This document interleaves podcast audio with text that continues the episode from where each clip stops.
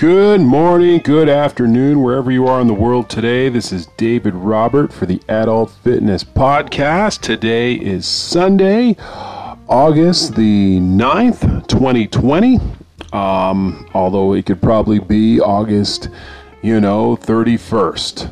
2050. Time doesn't matter anymore. As I've said before, all the days seem to meld into one big lump. You know, if you've ever tried to make oatmeal or um, you know, like a uh, tried to bake anything and you kind of leave it in the fridge and you got to separate it like the dough. It, it this whole year, probably since March, has felt like one big lump, you know, and we're just taking little pieces off, as it were. Um, but yeah, we're just here in the basement. Just finished a workout here. Um, got Phoenix with me here, counting out the reps. How you doing there, Phoenix? Phoenix does not care. She is asleep right now. So, what we're going to be talking about today is something that uh, came across my desk a little while ago while we were um, just looking at uh, some fitness topics for today. As you know, we are entering into the uh, second week in August here, so things are moving quite along with uh, gyms reopening and people getting getting more into the groove of working out now after sheltering for the last four months. Hard to believe that we are five months into this thing. My gosh, it is um, it is it is it is crazy out there. But um, one of the things that I wanted to talk about is um, something that kind of took hold in the early part of this pandemic, uh, with people sheltering at home. Um, kind of, you know, um, having to resort back to making things and um, kind of, you know, you couldn't go out to get your hair cut, um, you couldn't go out to get your hair dyed or get your nails done, or um, even for a little bit, like get your car serviced, or you know, just a lot of things we took we took for granted. And um, one of the things that really caught on, if you if you follow anything online, was the making of banana bread. I know this sounds kind of weird and kind of strange to like what does this have to do with fitness? Well just just bear with me. Um, so as people were sheltering indoors and they were looking for things to do a lot of people um, found that they had i don't know what the equivalent of a green thumb is for baking. Maybe someone could could send that in and um, let us um, see what that is. Is it is it having a green apron? Flowery apron? Uh, sweet tooth? No that's if you like stuff. But anyways um, a lot of people were making making a lot of things. Um, at home. And as you know, when you're trying to uh, watch your weight or change your lifestyle, one of the things that can definitely help you do that is by making sure that you're making your own meals. Um, there's a lot of additives, a lot of preservatives, a lot of things that you don't necessarily want in your body that are put into these things just to, you know, kind of give them a little bit of a um, of a kick or help them last longer. Um, various things such as sucral- sucralose and, and fructose and corn syrup and stevia and all these other things that when you read them, you need to have a PhD in chemistry just to figure out what the heck, what the, what are you actually. Um, what are you actually consuming? But one of the things that was very popular was banana bread. You know, people would run to the store or whatever they had at home um, you would come back, and it it, it was it, it almost felt like a comfort food in a way. It was like the anti toilet paper riots. Remember that when people were punching each other out in WalMarts and Costco's for toilet paper? That was fun. But um, but anyways, yeah, people were making this stuff, and they were making a lot more meals at home. People were finding that um, now the offside to this was that you know the whole the the whole joke about COVID nineteen being that the nineteen was how many pounds you gained during the uh, during the quarantine. But uh, what we found here is that uh, people were making a lot more stuff, and so the benefits of making your own your own food is that not only do you know what's in it, but you have this sense of pride that you you baked something. Um, before the pandemic, a lot of people were stating that they didn't have a lot of time for things. There just wasn't enough, um, you know, hours in the day to finish that Netflix series or to catch up with friends or to read that book. And all of a sudden, we had it and to a large extent, a lot of us still do. You know, um, a lot of people still aren't back at full-time work, and a lot of people with uh, immunocompromised family members or friends, or even themselves, are finding it that you know, if you if you are back at work, you just go and then you kind of come home and do your own thing. So a lot of us are still in that sort of state where we're kind of half quarantining, where we're kind of, you know, doing things more at home and trying to be a lot more DIY.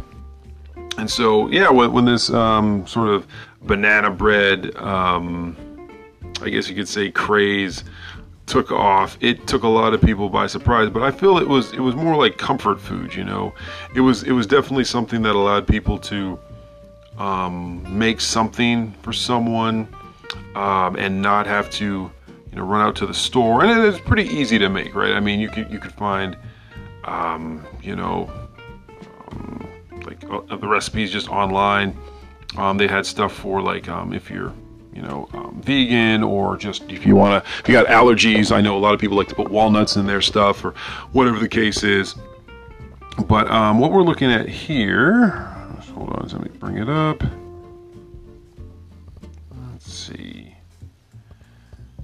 Yes. Okay. So the article was uh, done by CNN, and this was on May the 2nd, uh, 2020 of this year.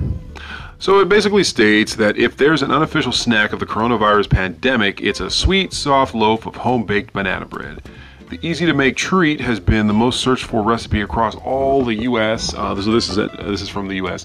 for the last 30 days. Web searches soared 54% over the same period as Americans look for both time-tested classic versions and recipes with a twist, like vegan chocolate chip banana bread. Uh, Loaf of Banana Bread is the star of a quarantine themed novel, novelty song, and even celebrities are tying on their aprons. In March, Chrissy Teigen, I believe, of, um, oh my gosh, she's married to that singer. Um, oh my gosh, she's won a Tony and an Emmy and a Grammy. Very popular. Um, John Legend. That's right. She's married to John Legend. Um, she, she made headlines when she traded a loaf of her signature banana bread for a bag of romaine lettuce after discovering that Los Angeles grocery stores were sold out. Find Teigen's uh, recipe, which includes okay, so find that the mental health benefits of baking banana bread. So, psycholo- psychologists explained the banana bread trend. Said Julie Ohana, a licensed master social worker and the founder of Culinary Art Therapy in West Bloomfield, Michigan, where she uses cooking as a means of communication and expression. It strikes a chord with everybody. It's joy and comfort and familiarity. That's especially important at a stressful time. We're all looking for ways to make ourselves feel better and make ourselves feel comforted. But the benefits of baking go beyond nostalgic comfort food, explains Ohana. She believes spending time in the kitchen can help manage stress, increase self esteem, and teach mindfulness. So, as screen time goes up for many of Americans, Ohana said that baking is a valuable chance to unplug, close the screen, step away from it all, Gather some ingredients, he suggested.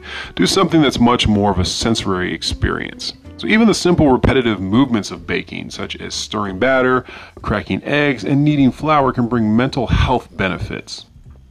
There's a psychological term called cadence, she explains. When you do something over, or no, cadence or cadence? I think it's cadence. I think I said that right.